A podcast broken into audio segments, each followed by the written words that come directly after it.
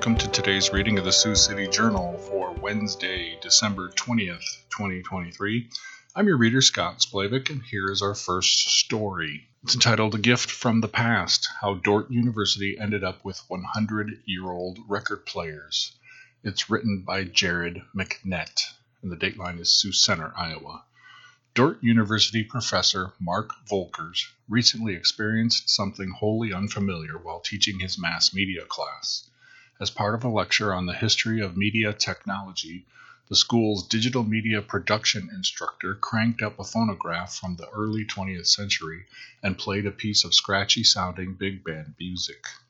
The 26 students taking the course then began to move. And it was the first time in my entire teaching career that I had students dancing right in class, Volkers marveled. The career first for Volkers wouldn't have been possible without a recently don- a recent donation by an 84 year old Sioux City man. In late November, Erwin Sowell, who built and designed tools for Prince Manufacturing, gifted six Victrola style phonographs, which average 100 years in age, and hundreds of recordings to the Sioux Center School. Sowell's thinking in giving up the six? Maybe Dordt can get some use out of them and appreciate them, he said. For years, Volkers said, he'd kept his eyes peeled for high quality Victrola phonographs, which were common in middle class homes during the 1910s and 1920s. Victrola was a brand name phonograph manufactured by the Victor Talking Machine Company, but the name of the company's popular floor height cabinet style phonograph became something of a catch all term for that type of phonograph, which was produced by several companies. A fellow Dordt staffer knew about Volker's phonograph interests and eventually came across Sowell's collection. Sowell was preparing to move into the Sunrise retirement community, and he and his kids were trying to figure out a way to find a new home for the equipment. In 1986, Sowell said he bought the first of the six he passed on to Dordt. Over the next 20 years, he bought a few more. One of the pieces he snatched up was a Cheney Talking Machine Company phonograph which had its production ended more than 90 years ago. He said the oldest phonograph was from about 1915. Two Edison players were from 1918 and 1919. I was in Lawson one time and happened to buy one, and that got me started, Sowell said about his phonograph buying habits.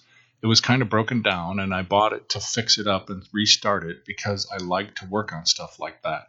So then I just got the bug.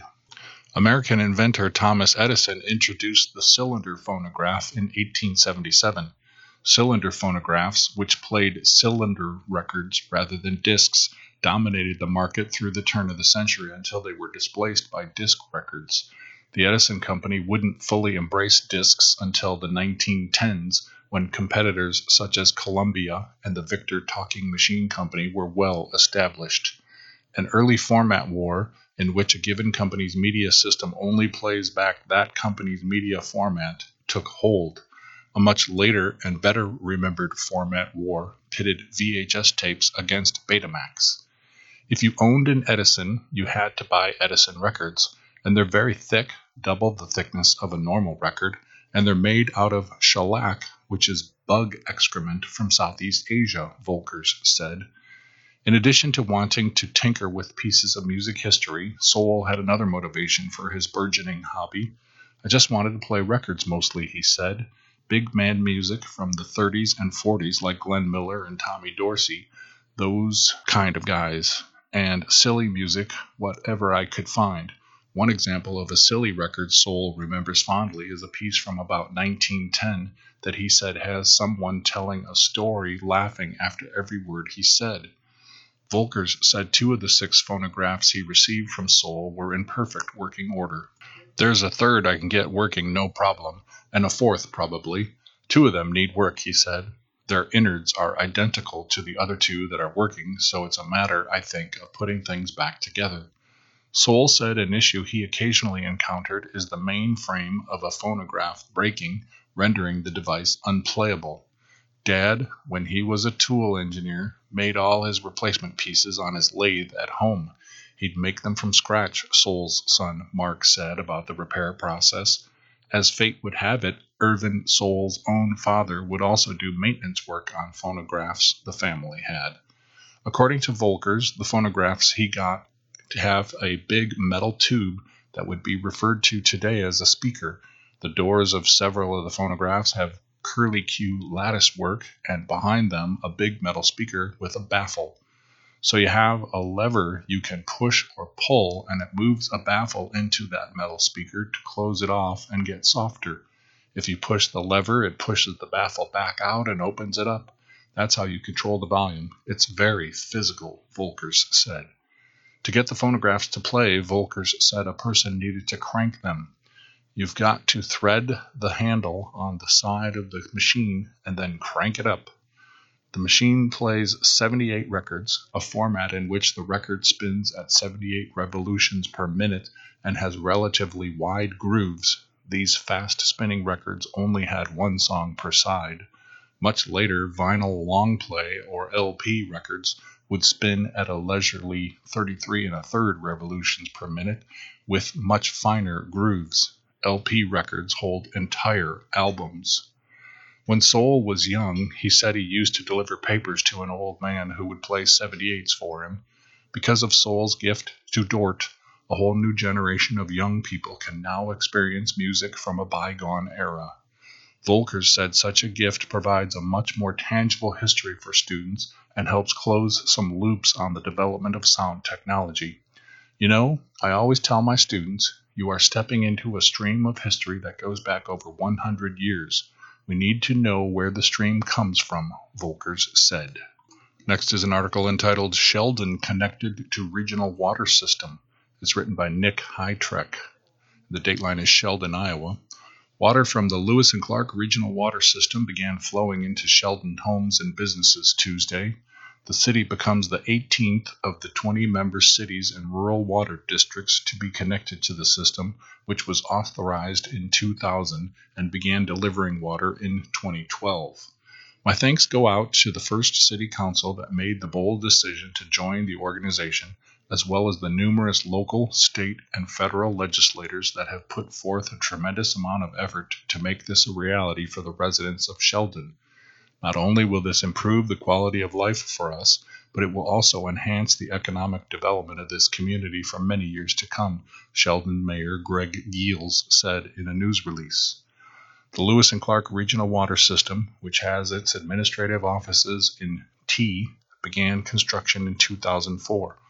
Once completed, the system will cover approximately 5,000 square miles with 337 miles of pipeline providing more than 44 million gallons per day to 350,000 people in 15 member cities and five rural water systems in Iowa, South Dakota, and Minnesota from wells that tap into an aquifer adjacent to the Missouri River near Vermillion. A heartfelt congratulations to our good friends and neighbors in Sheldon on finally being connected to the Lewis and Clark Regional Water System all good things are worth the wait, and that is certainly true of the water that is now flowing to Sheldon, said Murray Hulstein, chairman of the Lewis and Clark Executive Committee and Sioux Center, Iowa Utilities Manager.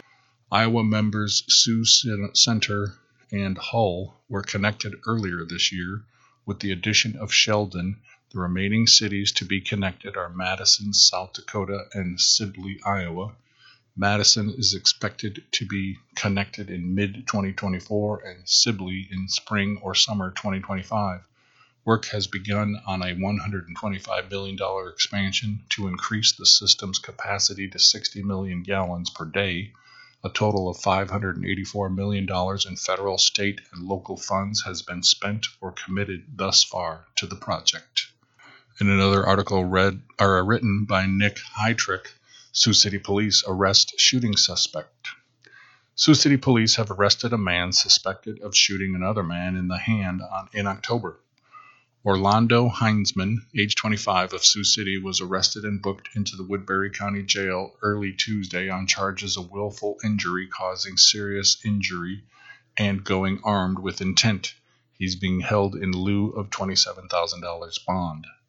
Heinzman was accused of shooting Fernando Murillo, the morning of October the 7th near West 3rd and George Streets. According to court documents, Murillo was walking to work when he noticed a vehicle pass him, turn around, and stop. Murillo told police he saw a handgun pointed out the window as the vehicle slowly advanced toward him and the driver threatened to rob him. The driver then fired one shot, striking Murillo in the left hand, and drove away.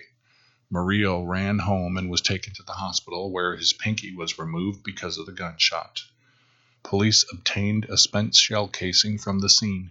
Using video surveillance footage from a business in the area of the shooting, investigators were able to identify the vehicle and Hinzman. Police investigating another shooting in which Hinzman was a suspect were able to identify the pistol as one found discarded earlier, and tests determined the shell casing from Murillo's shooting had been fired from the same gun as two shell casings found in the other shooting incident. Hinzman had been arrested on October the 19th in connection with an October the 18th incident in the 1500 block of West 20th Street in which he was accused of firing two shots at a woman during a verbal altercation. He has pleaded not guilty of intimidation with a dangerous weapon, assault while participating in a felony, and assault while displaying a dangerous weapon. Hinzman is charged in a separate incident with displaying a gun to a man delivering appliances in the 4200 block of Hickory Lane on September the 28th. He pleaded not guilty of assault while displaying a, a dangerous weapon. He's also pleaded not guilty to domestic abuse assault for September 22nd incident in which he's charged with striking a woman. Hinsman, who awaits trial in these three cases, had bonded out of jail on Wednesday prior to his Tuesday arrest. Now, here's some news briefs. Sioux City announces free downtown ramp parking during holidays. Four city ramps Discovery, Heritage, MLK, and Rivers Landing will be free to use for the holidays. The free ramp parking begins at 5 p.m. Friday and ends at 5 a.m. December the 26th. Visitors to the ramps will also enjoy free parking from 5 p.m. December the 29th until 5 a.m. January 2nd. In addition, Discovery Ramp will be free to use from 5 p.m. Friday through 5 a.m. January 2nd. The downtown Sioux City parking ramp locations are Discovery Parking Ramp, 419 Jones Street, Heritage Parking Ramp, 312 Jackson Street, Martin Luther King Jr. Ground Transportation Center, 5th and Nebraska Streets, Rivers Landing Parking Ramp, 419 Douglas Street. Additional information can be found at sioux-city.org slash parking. Questions may be directed to Parking and Meter Operations Supervisor Tiffany Claiborne at area code 712 279 6381. Next, Sioux City seeking proposals for residential lots in Morningside. The City of Sioux City is soliciting proposals from developers interested in acquiring city owned lots in Morningside and constructing housing units on them. The city said in a statement that the lots are located at 4001 Glen Avenue, 2500 South St. Aubin Street, and 4023 through 425 South Rustin Street. All qualified developers are invited to submit proposals for the construction of new homes on these sites. Proposals are due by 4 p.m. on January 31st. All design and construction must comply with local codes and ordinances. The selected entity will be responsible for breaking ground no later than October the 1st, 2024. The project must be economical, attractive, durable, sustainable, and visually compatible with the neighborhood. The vision for development at this site includes a design that must accommodate modern development with off street parking and green space, the statement said. The city will negotiate with the project's completion date with the selected entity. The RFP can be found at sioux-city.org slash lots available or by contacting Jill Wanderscheid, Neighborhood Services Manager, at area code 712 224 5136. One of a kind car museum debuts. The dateline is Le Mars. The Le Mars Art Center will host That's Amore, a Valentine's Day red carpet fundraising event celebrating 50 years of the Art Center while featuring the debut of a new one of a kind car museum from 6 to 10 p.m. February 10, 2024. The event will take place at the Garage at 800 800 Prospect Street Southwest, which features a collection of classic automobiles, vintage gas slash oil and automotive signs, and other memorabilia. The Garage at 800 is owned by Mike and Cheryl Wells, who say the space can be used as a venue for corporate events and other special occasions. I love cars and I love Le Mars, said Mike Wells, who added that the car museum will recreate downtown Le Mars in the 1950s, including a Chevy dealership, standard gas station, the Royal Movie Theater, and more. The That's Amore part of the program will feature live music, dancing, and authentic Italian cuisine by Steve Papero and restaurateur Joe Sitzman. That's Amore will also feature a live auction with proceeds going towards supporting the Le Mars Art Center and its programs. For more information about the Le Mars Art Center, go to lamarsart.com. Ticket information on That's Amore can be found at eventbrite.com slash e slash 77409809 247. Next up is an article entitled Retailers Improving Delivery Speeds. It comes from the Associated Press and the dateline is New York. Haven't ordered any of your holiday gift yet? Well, you might find solace in discovering some of America's biggest retailers are working to increase their shipping speeds to please shoppers expecting faster and faster deliveries. Walmart, Target, and Amazon are all in on the shipping wars a move retail experts say will help them maintain a competitive edge against low cost Chinese retailers Shein and Temu. For Walmart and Target, their investments are also aimed at narrowing the gap in delivery speed with Amazon, which has set the standard for fast shipping and remains the king of speed. Amazon packages have been arriving at the doors of Prime customers even faster this year under the company's new distribution model, which divides the country into eight regions and predominantly ships items from warehouses in those areas. The idea is to get shipments to travel shorter distances with fewer touch points, which helps the company not only speed up deliveries but also cuts down on costs. Previously, the Seattle based e commerce giant used to fulfill orders from warehouses across the country. In July, it said 76% of customer orders were being fulfilled within their region, up from 62% before the change. We remain on pace to deliver the fastest delivery speeds for Prime customers in our 29 year history, Amazon CEO Andy Jassy said in October during an earnings call with analysts. Company executives noted faster shipping also is being driven by Amazon's expansion of same day delivery, which first rolled out in 2015 to Prime members who currently pay $139 a year for free two day shipping and other perks. Same day delivery sites are smaller warehouses that are located in metro areas and predominantly store the top 100,000 products customers want. Amazon Vice President of Delivery Experience, Sarah Matthew, said the company had 55 of these sites in the U.S. and plans to double the number in coming years. Psychologically, fast delivery is very important to the consumer when ordering online, said Neil Saunders, Managing Director of Global Data, Global Data Retail that is why everyone is trying to push out more into this space, even though it's very expensive to support and it often requires a lot of new infrastructure. From the Nation and World page, court blocks Trump bid. Colorado justices deem him ineligible under the 14th Amendment. This is by Nicholas Riccardi of the Associated Press, and the dateline is Denver.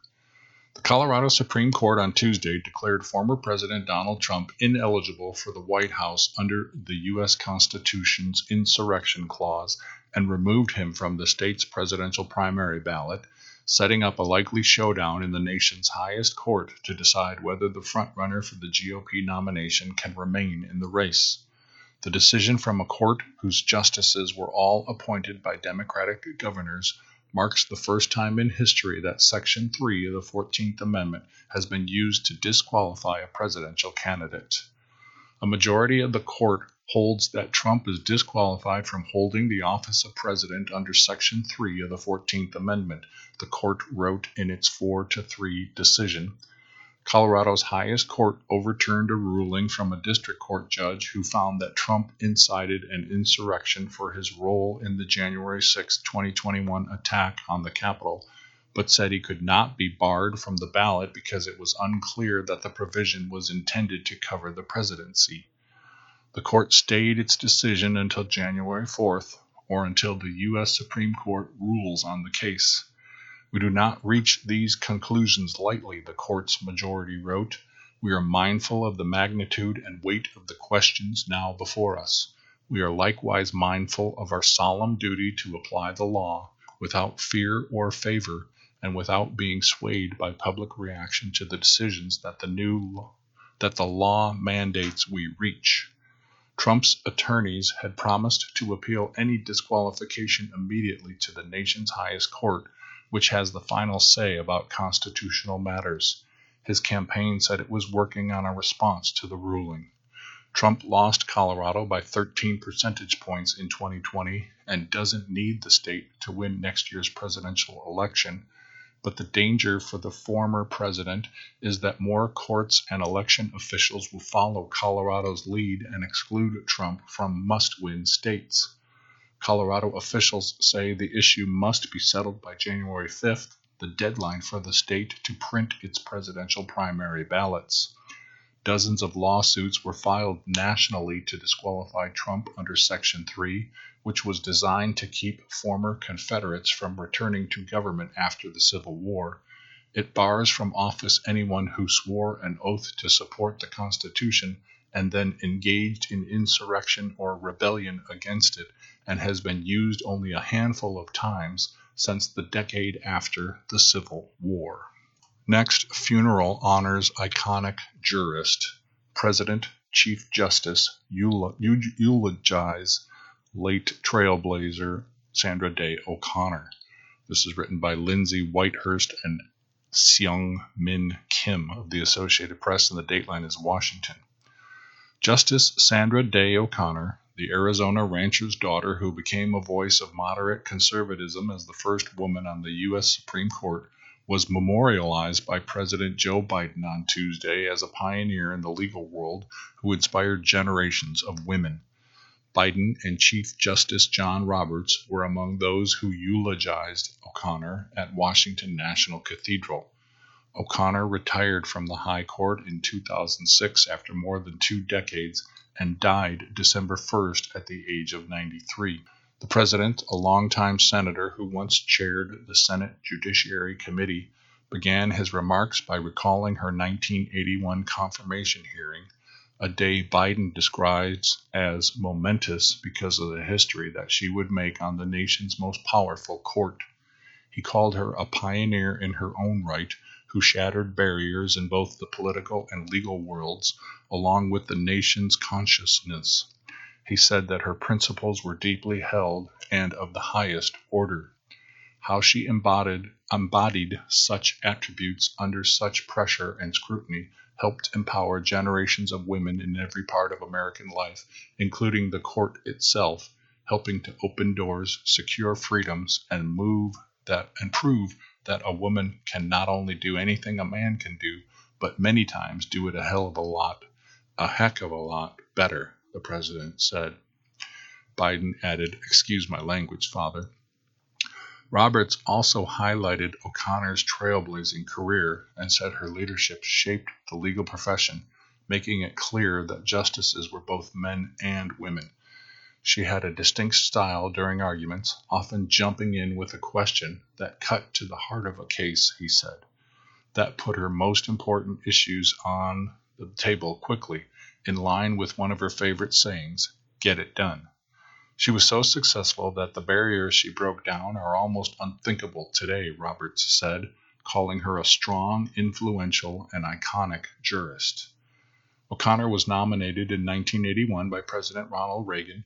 Largely unknown on the national scene until her appointment, she would come to be referred to by commentators as the nation's most powerful woman and wielded considerable influence on the nine member court dozens killed in Israeli strikes in southern Gaza.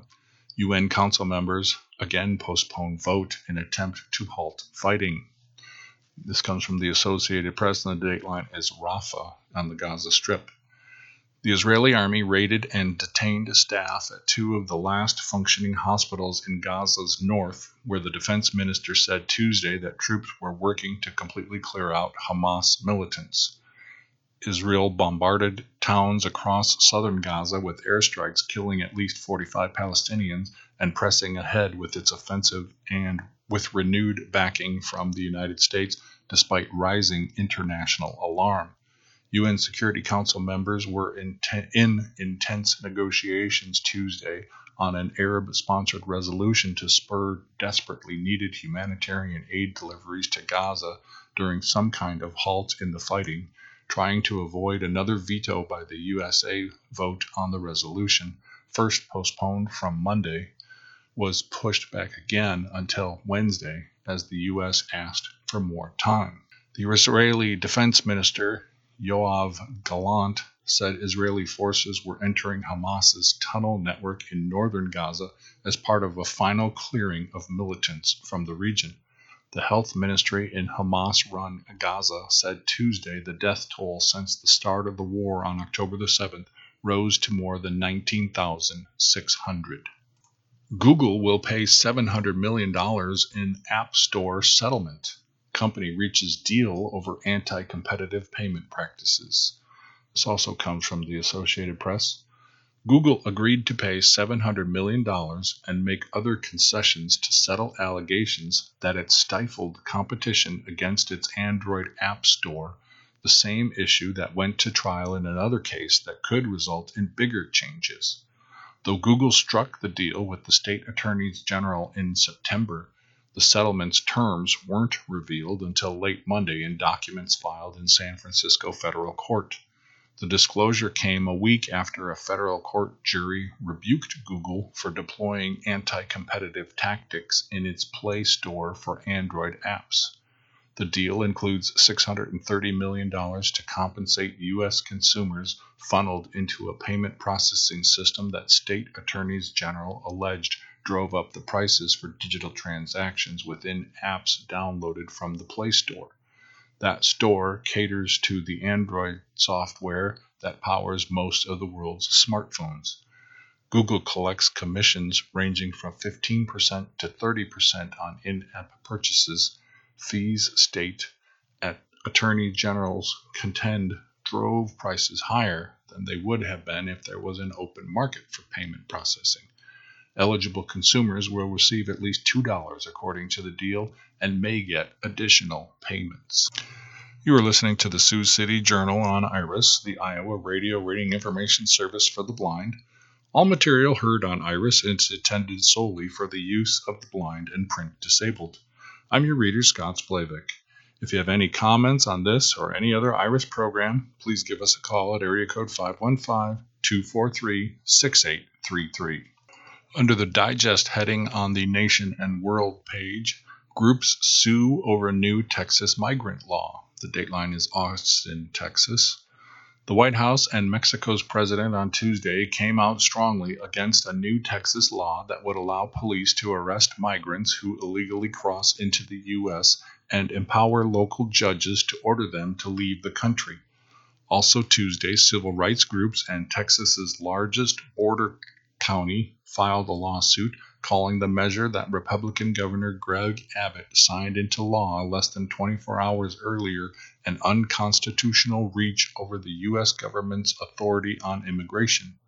The Texas law could be a test of how aggressively a state can limit immigration amid a surge in illegal crossings in remote areas that has escalated pressure on Congress to reach a deal on asylum.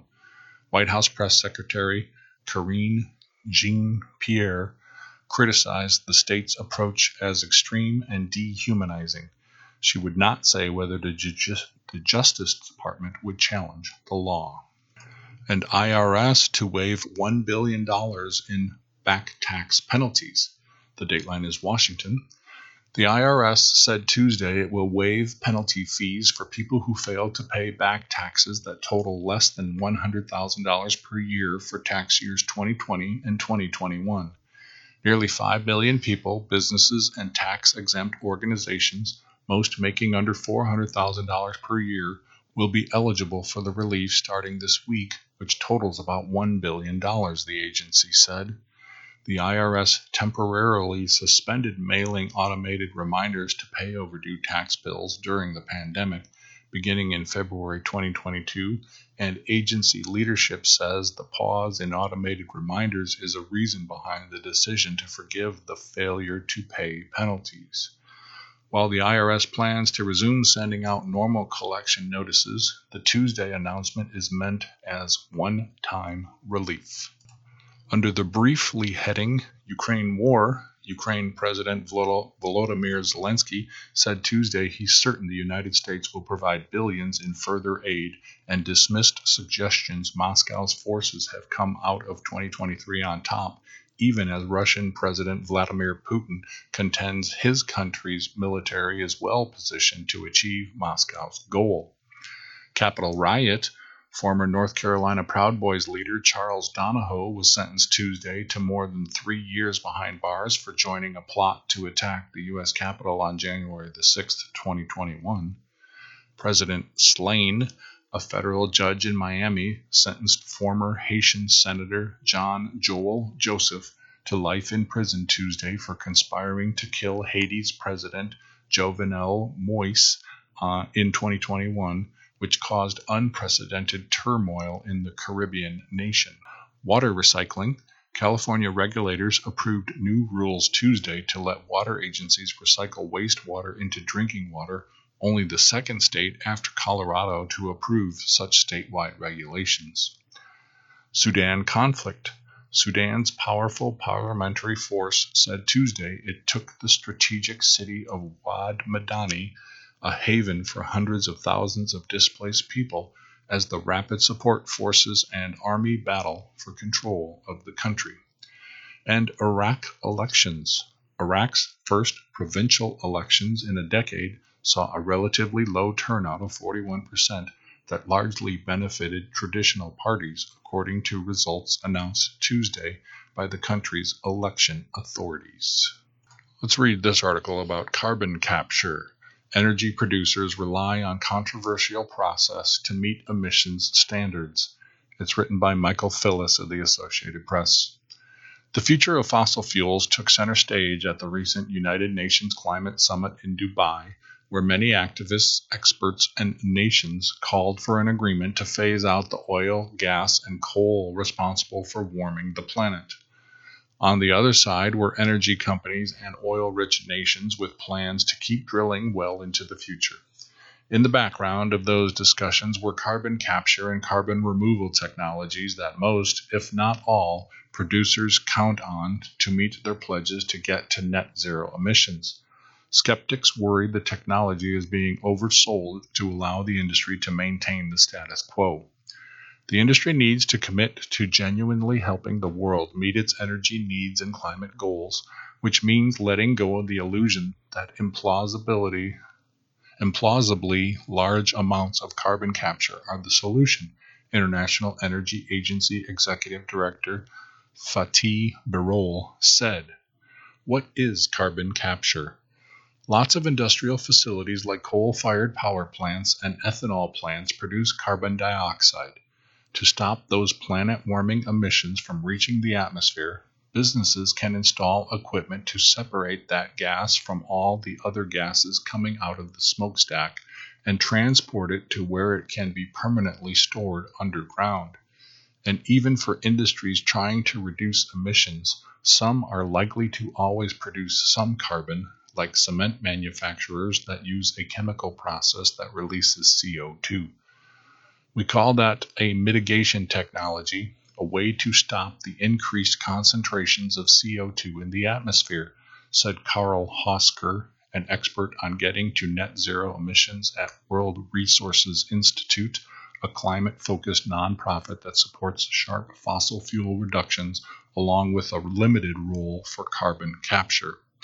Then there's carbon removal. Instead of capturing carbon from a single concentrated source, the objective is to remove carbon that's already in the atmosphere.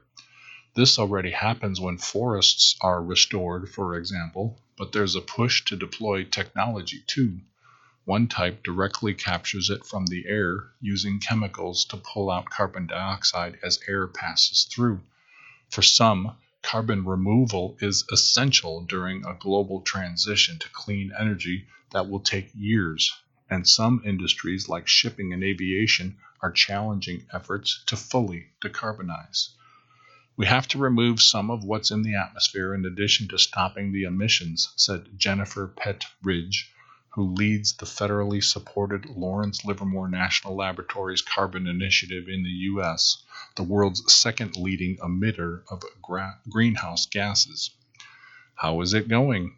Many experts say the technology to capture carbon and store it works, but it's expensive and still in the early days of deployment.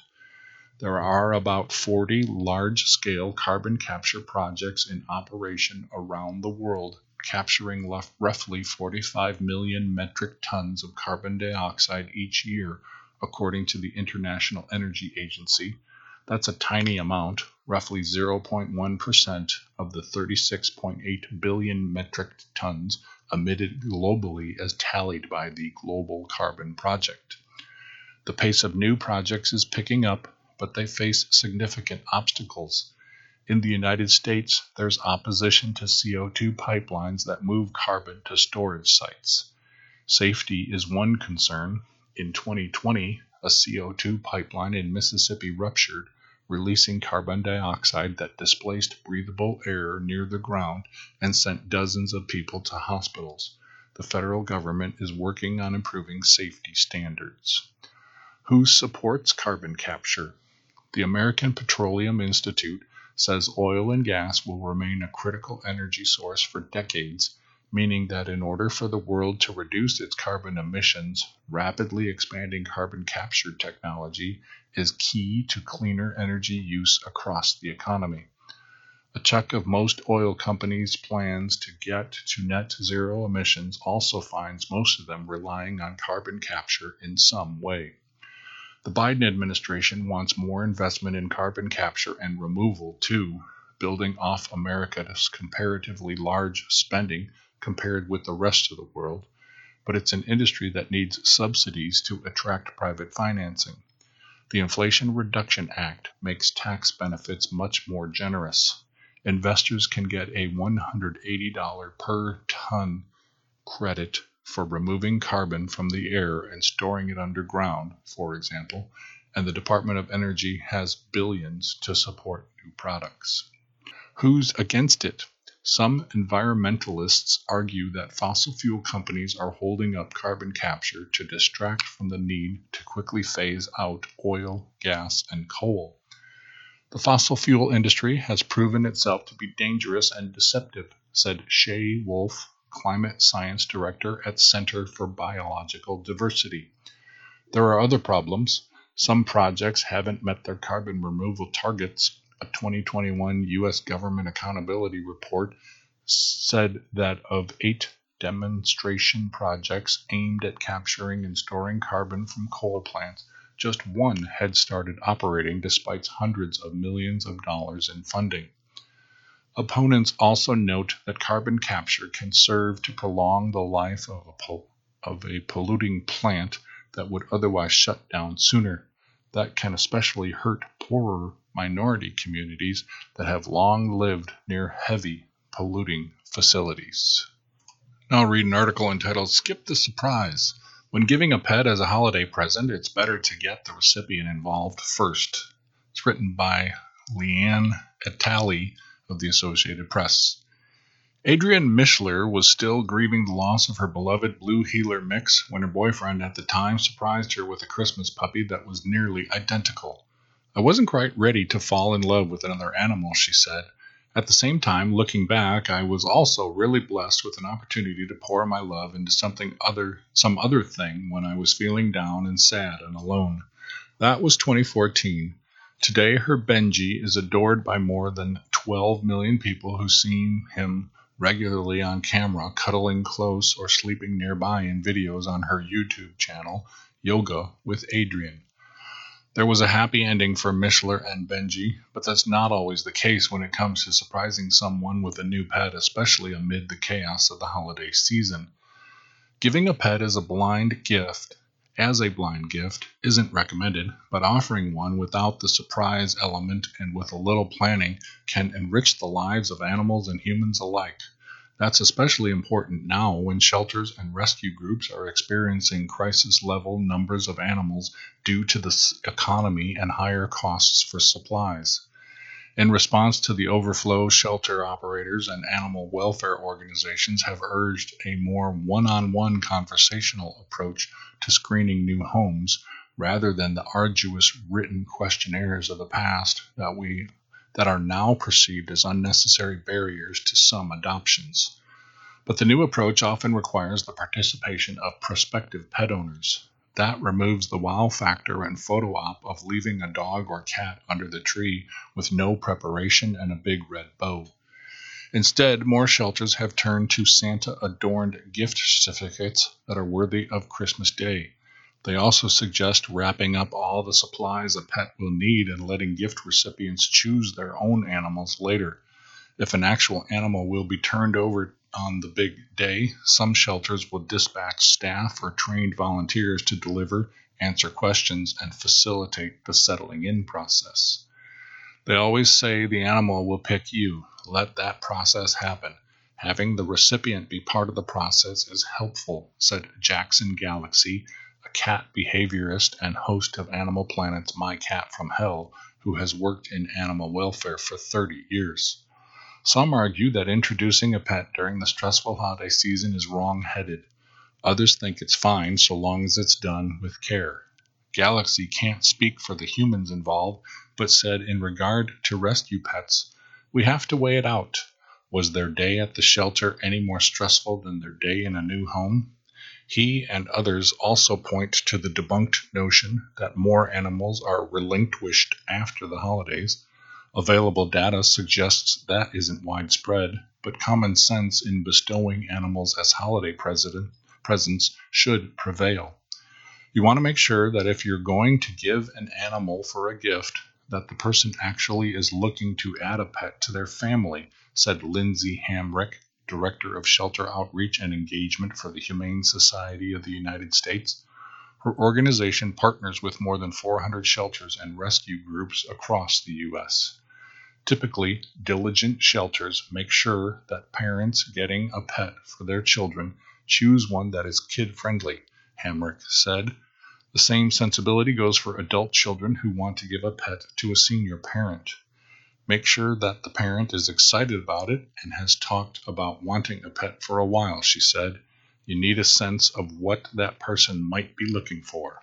In the high desert of Utah, Best Friends Animal Society has seen them all on its 8,000 acres near Zion National Park horses, bunnies, birds, dogs, cats, pigs, and a range of relinquished or injured wildlife. It's a great time for shelters to promote animals for rescue groups to promote animals because people are looking for pets during the holidays, said Best Friends CEO Julie Castle.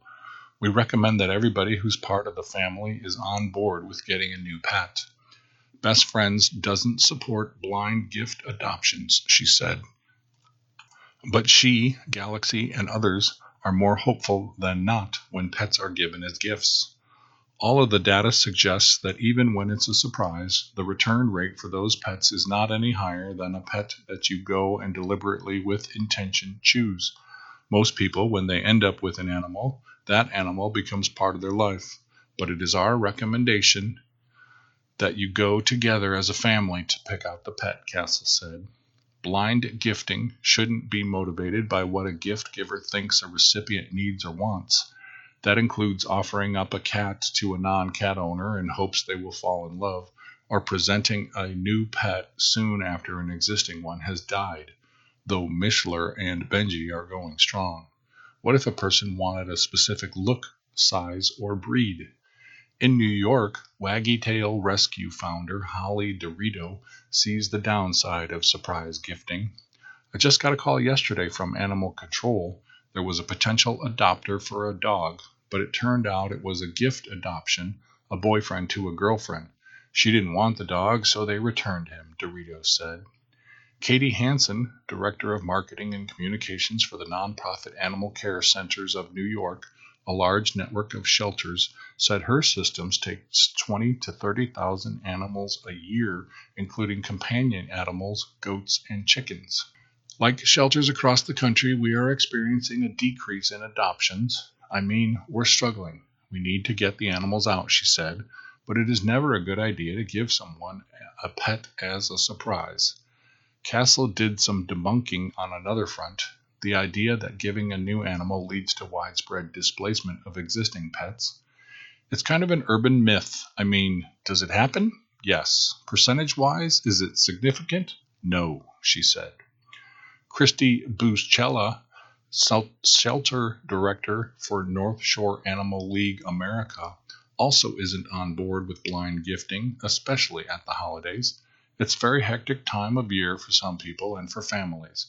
You have trees and decorations and all sorts of things, she said. In June, Matthew Aversa and his husband opened the Winding Branch Ranch on nearly nine acres in Bulverde, Texas, to rescue, rehab, and rehome farm and ranch animals. The two are confident in their rigorous screening process when it comes to adoptions. At the moment, it's all about piglets. I'm indifferent to the gifting part, Aversa said. We're getting calls every day. They want to buy them for their wives, their kids, their husbands. If they have the space, it's great. They need homes. Now we'll move on to the sports page, and our first story has to do with the men's basketball top 25 roundup. It's entitled Carter Scores 22 as Friars upset number 6 Golden Eagles. Devin Carter scored 22 points with 8 rebounds to lead Providence to a 72 57 victory over number 6 Marquette on Tuesday night, the third time in 5 seasons that the unranked Friars have beaten a Golden Eagles team in the Associated Press top 25. Carter made five three pointers and Ticket Gaines and also had five from beyond the arc to score 18 for Providence, which has not lost at home to Marquette since 2019. In the first Big East game for New Providence coach Kim English, the Friars posted their largest win over a top 10 opponent since beating number 8 Villanova 83 68 in January of the year 2011. Reigning Big East Player of the Year Tyler Kolek had 21 points, 9 rebounds, and 5 assists for Marquette. The Golden Eagles led by five early before Providence scored 12 of the next 15 points to take the lead for good with just under 12 minutes left in the first half. It was a 30 to 27 Friars lead before they finished the half with a 10 to 2 run to make it 40 to 29. A 10 0 Providence run midway through the second made it 60 to 41. The Golden Eagles got within 64 to 53 in the final four minutes before two fouls were called against Marquette on the same play, resulting in four free throws for Josh Oduro. He missed the first two and made the second two to preserve the double digit lead. Gaines scored 12 points and Carter had 11 with six rebounds at the break for Providence, which settled in after missing its first six three point attempts. Cam Jones scored 13 for Marquette. Number 23, Memphis, 77. Number 22, Virginia, 54. David Jones scored 26 points. Caleb Mills added 11, and Memphis built a second half lead to pull away from visiting Virginia. Jones was 8 of 15 from the floor, including 2 of 3 from outside the arc as Memphis won its fourth straight game. Reece Beekman led the Cavaliers with 13 points, while Jake Groves added 12 points. Ryan Dunn finished with 11 points, 11 rebounds, and a pair of blocks as Virginia saw its five game winning streak snapped. While Virginia's defense is ranked high in several categories, it was the Memphis pressure and the Tigers' style that allowed them to hold a double digit lead midway through the second half. Virginia got down early and could never really recover. A major factor was its 18 turnovers, 15 of them by Memphis steals. The Cavaliers came in averaging 8 turnovers per game. Number 20, James Madison, 87. Coppin State, 48. TJ Bickerstaff scored 18 points on 8 of 9 shooting and grabbed 7 rebounds to lead James Madison past visiting Coppin State. Terrence Edwards Jr. added 16 points for the Dukes, and Julien Wooden finished with 13 points, 6 rebounds, and 4 steals. Justin Winston had 13 points and 8 rebounds to lead Coppin State. Ten different Dukes scored with four in double figures, including Noah Freidel with 10. Number 25, Mississippi, 74. Troy, 53. Matthew Murrell scored 18 points and added 10 steals, and Mississippi improved, staying perfect with a win over visiting Troy. Jaemyn Brakefield scored 17 points. Jalen Murray added 16 points, and Allen Flanigan had 13 points and a game high 8 assists and 7 rebounds for the Rebels. Tayton Conerway led Troy with 13 points, while Aamer Muhammad added 11. In college football, Washington's DeBoer is AP Coach of the Year. Kalen DeBoer landing the job at Washington two years ago seemed to be an unheralded transaction at the time. It has turned out to be a shrewd decision by the Huskies. One might say it's been perfect. DeBoer was named the Associated Press Coach of the Year on Tuesday after leading the Huskies to a 13 and 0 record, the Pac-12 championship, and a spot in the college football playoff in just his second year in charge at Washington. The Huskies will face Texas in the Sugar Bowl on January 1st with a spot in the CFP championship game on the line. In two seasons, the Huskies are 24 and 2 leaving behind the bitter memory of a 4 and 8 record in 2021 that led to a change and brought DeBoer to Washington. It's all about the people around me. This is a team award, DeBoer said.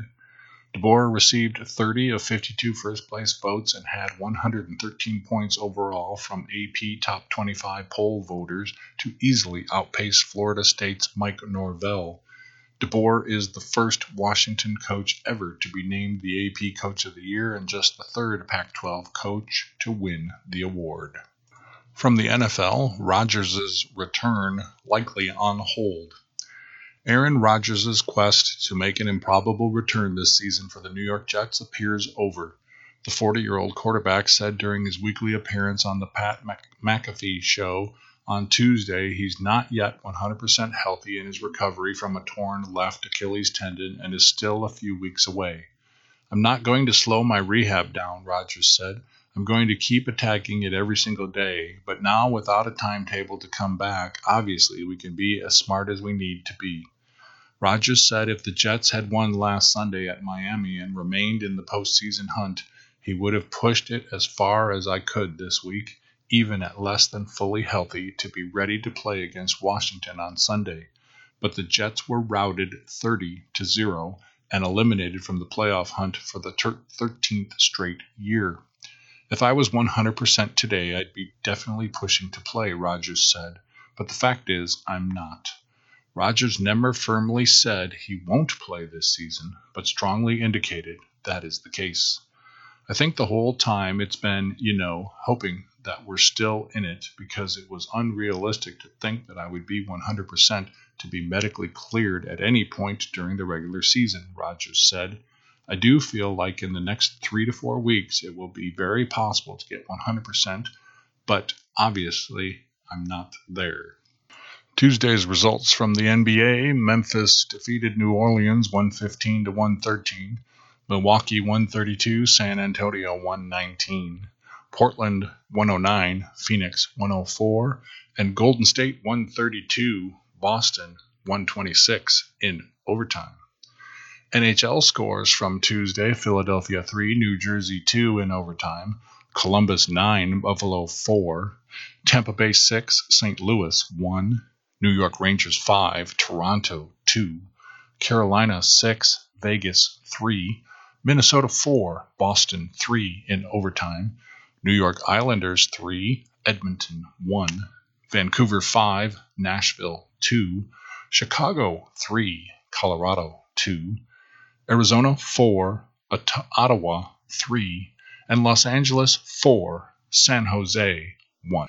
That brings us to the end of today's reading of the Sioux City Journal. I'm your reader, Scott Spivak. Thanks for sharing your time with IRIS, the Iowa Radio Reading Information Service for the Blind.